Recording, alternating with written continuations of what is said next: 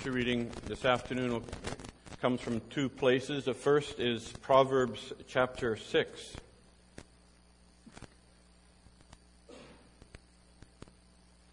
Proverbs chapter 6, and we'll read from verses 12 through 19.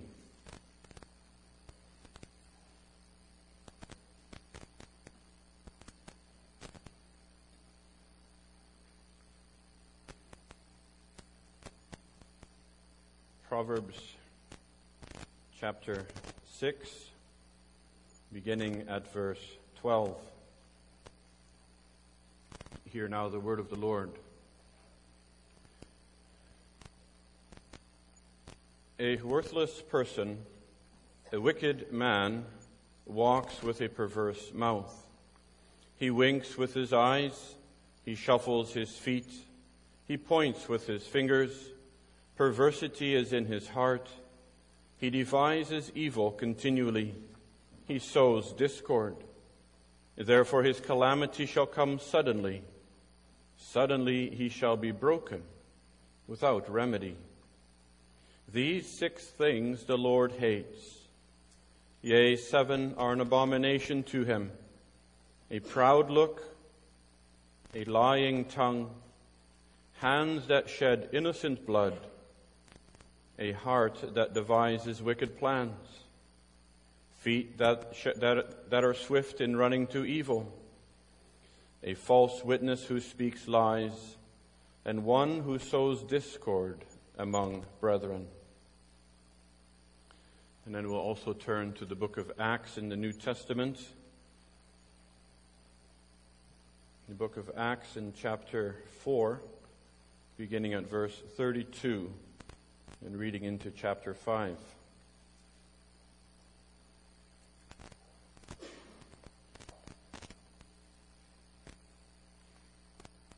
Acts chapter 4, beginning at verse 32. Now the multitude of those who believed were of one heart and one soul. Neither did, neither did anyone say that any of the things he possessed was his own, but they had all things in common. And with great power the apostles gave witness to the resurrection of the Lord Jesus, and great grace was upon them all. Nor was there anyone among, whom, among them who lacked, for all who were possessors of lands or houses sold them, and brought the proceeds of the things that were sold and laid them at the apostles' feet, and they distributed to each one as anyone had need.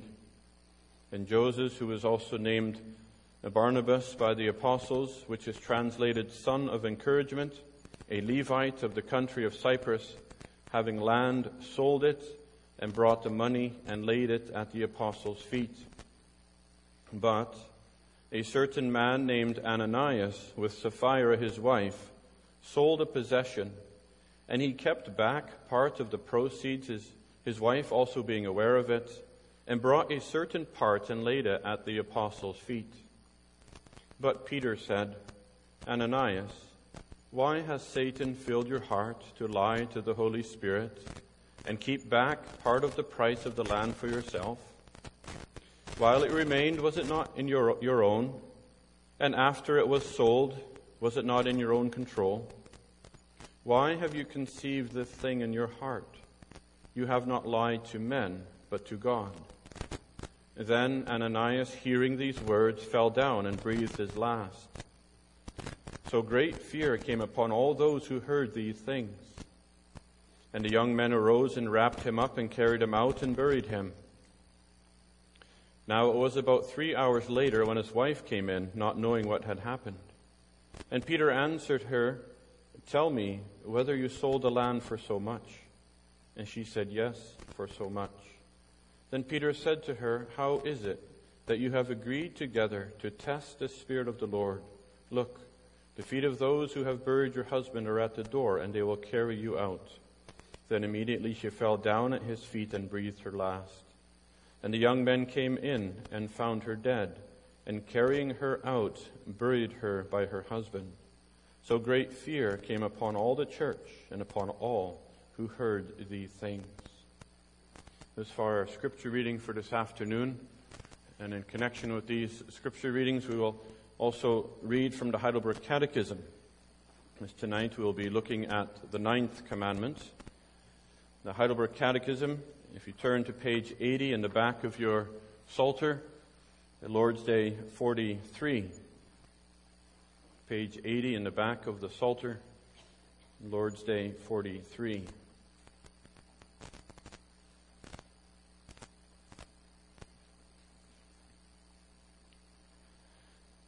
Here we read question 112.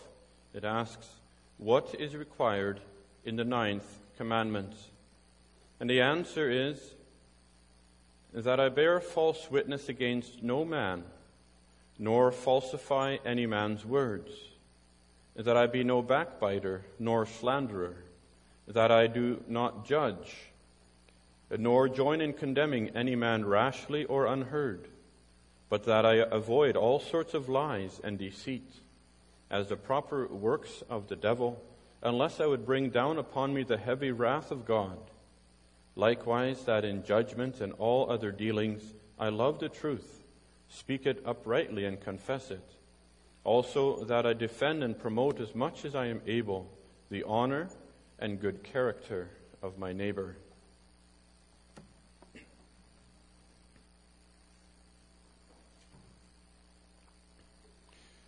Children, have you ever spoken a mean word about someone else when they weren't around? Maybe told a story about them that you weren't really sure was true? Well, there was this peasant many years ago, and he had told a story that he found out was not true, an evil story about his friend and his, his conscience bothered him. And he knew he had done something wrong. So he went to the monk at that time and said, What must I do? And so the monk said, Well, if you want to make peace with your conscience, go home, get a bag, fill it up with a whole bunch of goose down feathers, and go around the neighborhood and put one feather on each doorstep. And so he did that until his bag was empty, and he comes back to the monk and says, There, I've done my penance. Is that good? And the monk says, No, now go pick them all up again. And he goes, Well, that's impossible. The wind has blown them all away. And then the monk told him, That's what happens with words. They're easily, easy to drop, good or bad, but no matter how hard you try, you can never get them back again. You remember last week we spoke about the eighth commandment that says, You not, shall not steal? When you steal, you're taking something that belongs to somebody else and you're trying to gain at your neighbor's expense. But with stealing, if you turn, repent, and return, there's a possibility to give back what you've stolen. There's a possibility to repay the person you've stolen from. But now, with the ninth commandment, you also try to gain at your neighbor's expense. But you do it through words, through telling lies, or bearing false witness about your neighbor. And like those feathers that blew away, you can never get those words back. Lying words, children, are like a sharp nail. A sharp nail that you can hammer into a piece of wood. And when you realize you've done wrong, you can pull that nail out, but you can never remove that hole again. You can never remove the hole that the nail has made. You can never remove the hole that your words have made when you've spoken wrongly about someone. And that's why the Lord tells us in Exodus chapter 20 and verse 16, the ninth commandment, you shall not bear false witness against your neighbor. Because bearing false witness is lying. And so whenever we speak, we must ask ourselves, is that the truth? And that's our theme for this afternoon. Is that the truth? And we'll see first that God forbids lies. God forbids lies.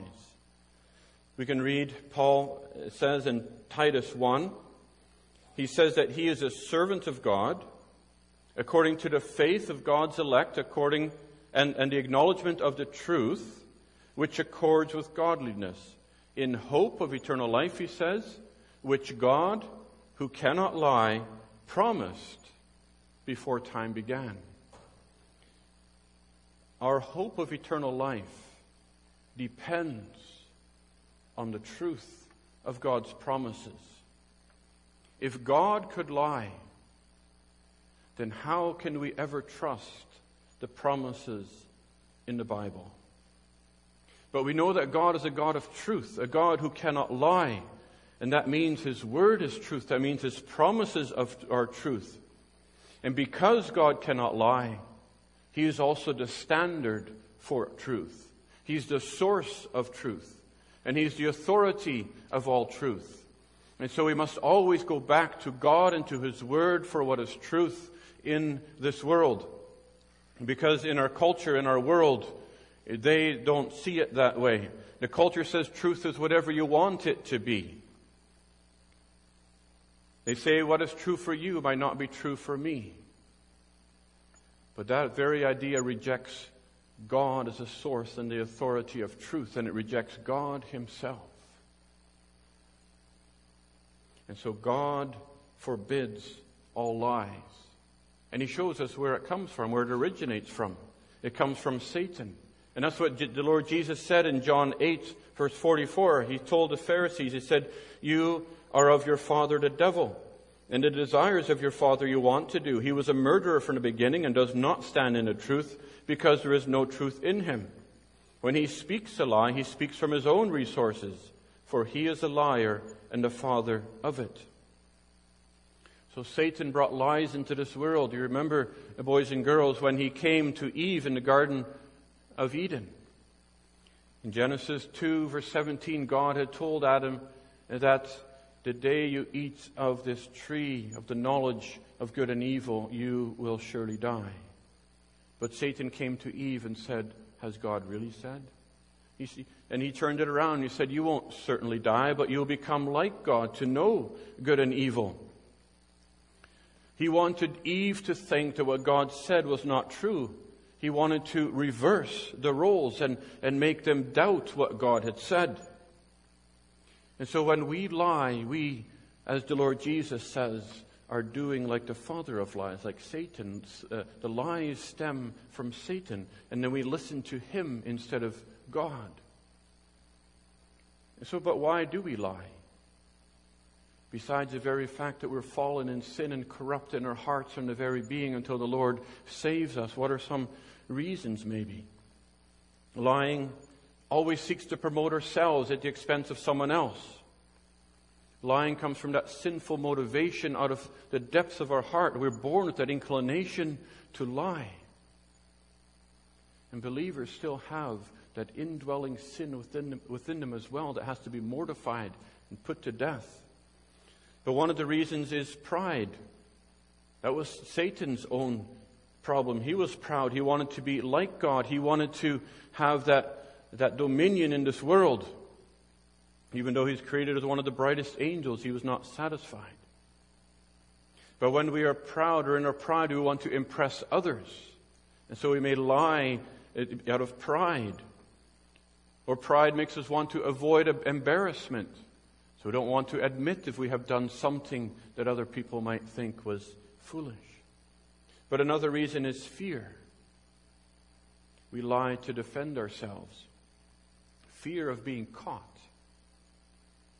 Children, if you've stolen a candy like we told about, uh, talked about last week, and your parents come around the corner and see the candy wrapper, and, and they ask you, Did you take a candy uh, without asking? And the first thing you might say is no. Why? Because you know if you are caught, you're going to get trouble.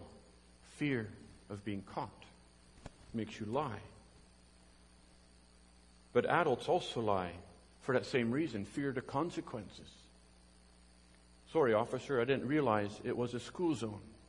You might come up with an untruth, with a lie to try to get out of the, out of the situation. But the problem is with adults is they become more deceitful, more skilled in lying. And that's why sin must be cut off at the root when it's in its smallest form. We must root out sin early in our life. There's also fear of persecution, like Peter. He was worried what would happen when they asked him if he knew the Lord Jesus before he was crucified. And he denied knowing the Lord out of fear. But we lie out of selfishness, selfish motivations. We lie out of hatred, hatred for other people. When we falsely accuse them or say something against them that was intended to hurt them. One example from Scripture might be Joseph and Potiphar's wife. When Joseph was doing his, his business, Potiphar, his wife, tried to seduce Joseph, but he would not. And then when she finally grabbed him by the coat and he ran away, she turned it into a lie and said he tried to attack me. And Joseph ended up having to go to jail. Hatred or envy or revenge was the motive. But there's also greed. Lying about the product you may be trying to sell because you want the most money you can get for it. You don't want to be truthful about your car or the condition that it's in or the house, how much renovations really need to be done. You want to just sell it quickly and not have people really in- inquire, and you hide the truth. And so we need to ask are we telling the whole truth? Can you be trusted when you speak with other people? And so God forbids lying because it's harmful to others. So, what are some of the ways we may lie? This command says bearing false witness. Bearing false witness is, is falsely condemning somebody, somebody for something they never did, falsely condemning them without having heard their side or based on, on rumors. Even if you think it's true, if you don't know for sure, and you begin spreading this story, it's a lie. And the official, uh, the place that it's done, especially, is in court, where it's called perjury, bearing false witness in court, not telling the truth, not telling the whole truth, or twisting the truth. And that's why the Lord also put safety barriers in place. In Deuteronomy 19, He said there needed to be at least two witnesses to be able to accuse a person. Because in those days, in the Old Testament, the death penalty was often required for many crimes. And so if a person was accused, he would face the death penalty. And so if he was falsely accused, he would be falsely or put to death for no reason. And last week we read the story about uh, Ahab and Jezebel and the, the vineyard they took from Naboth. You remember what Jezebel did? She had false she had people come to give false accusation against Naboth to say that he blasphemed God and the king. And he, she used that false, false accusation to have him stoned to death. And so you can see that false, falsely accusing your neighbor is hatred. It's, it's murder. And you can see how closely these commandments are all linked together. But then the Catechism in the Scripture also uses the word backbiter or slanderer.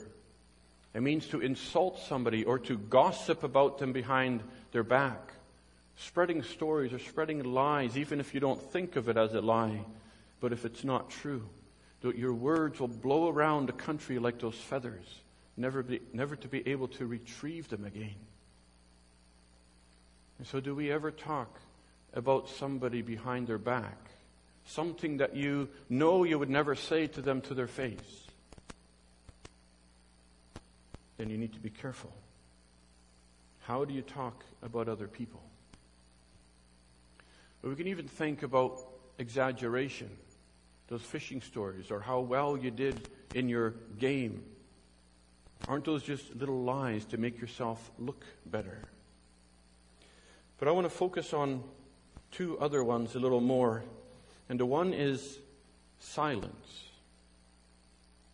You lie by your silence if you know the truth, and your silence can also hurt others.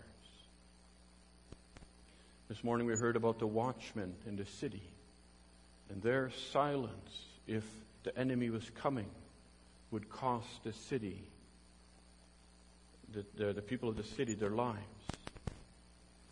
I have a simple example from when I was young. I dropped a shampoo bottle and it broke. And so my parents saw it and they asked, Who did that? A lot of, them, a lot of my siblings said, Not me, but I remained silent. And so they started trying to determine who it was, and it started giving my brother trouble. But see, God has also given us a conscience. And when our conscience begins to work, our conscience knows who's the guilty one. And when a conscience works, it also shows in our cheeks as we start to glow a little. And then they found out who was the guilty one. See, but my silence made my brother begin to get trouble for something I had done. When we keep silent, we do it in the hopes that the problem will pass by and we'll get away with whatever happened. Silence tries to preserve ourselves, even at the expense of others. And it comes at the expense of someone else. So there's silence when you get too much change from the teller and you see that they've paid you too much and you don't say anything. You just quietly keep it. Silence when you know someone else is lying, but you don't call them out on it, especially at work or in sales where you're trying to sell something to other people or whatever it may be. You know that someone else is lying and you know that you're gaining by their lie and you're not telling, you're not being honest that they are lying. Dietrich Bonhoeffer said, Silence in the face of evil is itself evil. And God will not hold us guiltless. Not to speak is to speak. Not to act is to act. And another quote says, All that is necessary for evil to triumph is for good men to do nothing. We can think of some of the obvious things in our society silence on the issue of abortion, a lie that says that children in the womb are not li- alive, not people. And that lie is costing millions of babies their lives. There is a silence of many people on the gender issues in our country who is speaking up for the truth, for marriage, and male and female, and husband and wife in marriage. This is also costing people their lives. And you can likely think of more ways. But then we also can think of accusing God. Because false accusations go further than just accusing other people, our neighbor. When God asked Adam why he ate from the forbidden fruit, he said, Well, this woman who you gave to me. See, Adam was pointing the finger at God and said, You gave me this woman. So, how often do we blame God for what happens, for disasters, for troubles, for afflictions in our lives? Even this morning, we heard about the Israelites in Babylon, and they were also pointing the finger at God. And they said, God is not fair in what he is doing. But God turned around and said, You're not fair. You're not doing what you're supposed to be doing, like I have told you. And we need to begin blaming ourselves. All the troubles in this world are caused by sin and the curse due to sin. God had told his people in Leviticus 26 that if they obeyed God's laws and kept his commandments, he would bless the land with peace and prosperity. But if they disobeyed and forsook God, he would send the enemies into the land. He would send the crop failures and the drought and the diseases and the plagues. It's a picture of the curse in this world that we have not kept God's laws, that we are fallen in sin, we have not obeyed all his commandments. And yet still we complain and blame God so often when we face trials. And then we're not acknowledging our own sin. And if as long as we cannot acknowledge our own sin, we cannot acknowledge that Christ has had to come to pay for those sins because all sin needs to be punished. And that's what we see in the second place that God punishes liars. Proverbs 12, verse 22 says, Lying lips are an abomination to the Lord, but those who deal truthfully are his delights. God is a God of truth, and we can read in Proverbs or what we read in Proverbs 6, verse 17 to 19. It says, These six things the Lord hates. Yes, seven are an abomination to him a proud look, a lying tongue, hands that shed innocent blood, a heart that devises wicked plans, feet that are swift in running to evil, a false witness who speaks lies, and one who sows discord among the brethren. So here, at least three out of seven deal with lying. And Proverbs 19, verse 5 says that a false witness will not go unpunished, and he who speaks lies will not escape. And that's why I mentioned Deuteronomy 19, verse 19. God said that if somebody was caught bearing false witness against somebody else, then they themselves needed to receive the punishment uh, for that crime. If they were accusing somebody of adultery, and the punishment for that is stoning, and if they were caught bearing false witness against that person, they themselves would be stoned. That is how seriously God values truth. He punishes all liars. But it also means that God will perfectly punish all sin. And that means, therefore, that in heaven, the saints will not be able to lie anymore. All lying will be put away forever. There will be no lying and no deception in heaven. Then all, they all will be perfected through Christ, who is the way, the truth, and the life. But Revelation 22 says, outside are the dogs and the sorcerers, the sexually immoral, the murderers, the idolaters, and whoever loves and practices a lie. Everyone who continues unrepented in their sins of lying will forever remain outside the kingdom of heaven. And the Bible has many examples of people who are punished for lying through their life. Last week we read about Ahab and Jezebel, how they falsely accused Naboth and had him stoned. But then the prophet came and said their punishment would be that the dogs would lick their blood in the very place that Naboth died, and their family would be cut off, would be eradicated. And in 2 Kings 5, there's Gehazi, who was a servant of the prophet Elisha. Naaman came to Elisha with his leprosy. Naaman told him to go wash in the river, but he would not take a reward. He, he did not take any payment for it. But Gehazi, he wanted some of that money. So he ran after Naaman and he lied and he said, My master has changed his mind. Please give us two changes of clothing and some silver. And then he went and hid it in his house and he came back to Elisha to work. And Elisha said, Where did you go? And Gehazi lied again. He said, Nowhere. But Elisha says, Your punishment is that you will have the leprosy. And he left leprous. And we read also in Acts 5 about Ananias and Sapphira.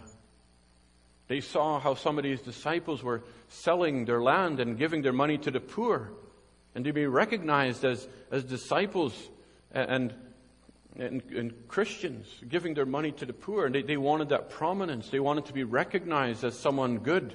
And so they sold their land, but they kept part of the money.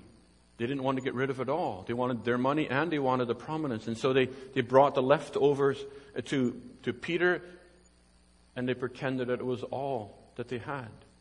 So Peter said, Why have you lied? You've not lied to men, but you've lied to God. And both of them died. God must punish all sins of lying. But then I want to look at one other man who was punished. Not for lying, but for telling the truth not for falsely accusing others, but because he was falsely accused himself. They asked him, Are you the Son of God? And he said, You rightly say that I am. They asked him, Are you the King of the Jews? And he answered, It is as you say. They accused him of perverting the nation and forbidding to pay taxes. He was examined by Pilate and Herod, and both of them, both of them found him not guilty, innocent of anything that they brought against him. But still, he was condemned to death falsely by crucifixion. He died the accursed death of a liar because he had been falsely accused. He died because he took that curse upon himself. God said, The day that you disobey, you will die. But now Christ had to come as that second Adam. He came to obey perfectly, to obey God's laws on our behalf. Because Adam sinned and because we sinned. But Christ also came to take the place of lying sinners, to take the punishment for lying sinners. And every one of us has lied. It doesn't matter how good we are in our life. We have lied. And we don't know the deception of our own hearts when the scripture says our hearts are deceitful above all things and desperately wicked. We always try to make ourselves look better than we are. We don't want to acknowledge ourselves before God as totally corrupt, incapable of doing any good. And even now, when we do not believe His word, we falsely accuse God that His word is not true. If we do not believe what He says about sin, about eternal judgment, about hell, about our deprived condition, we accuse God of lying. But then on the other hand, if we do not believe God's promises, 1 John 5 verse 10 says, He who does not believe God has made him a liar, because he has not believed the testimony that God has given of his Son. So we need to be truthful with ourselves. That means we need to acknowledge our hearts are deceitful above all things. We must acknowledge that we must face God and the judgment. That we must give an account for bearing false witness. But secondly, we must believe the testimony of God's word that says that all sins against God, except this blasphemy against the Holy Spirit, can be forgiven. We must believe that Christ is able to save because he has taken the punishment for liars, because he was crucified for liars and by liars. We must believe that Jesus Christ is the only way, the only truth, and the only life for sinners who flee to him for refuge. And in the third place, God requires truth. Therefore, God also requires that we walk in the truth, because the only way to be accepted by God is if we are perfectly truthful. The only way God can see us as perfectly truthful is through His Son, Jesus Christ. We need to be in Christ by faith. And so Ephesians 4, verse 22 instructs us that every believer must put off concerning the former conduct the old man that which grows corrupt according to the deceitful lusts, that we must be renewed in the spirit of our mind to put on that new man. And then he says in verse 25, as part of that, putting away lying, let each one of you speak truth with his neighbors, for we are members one of another.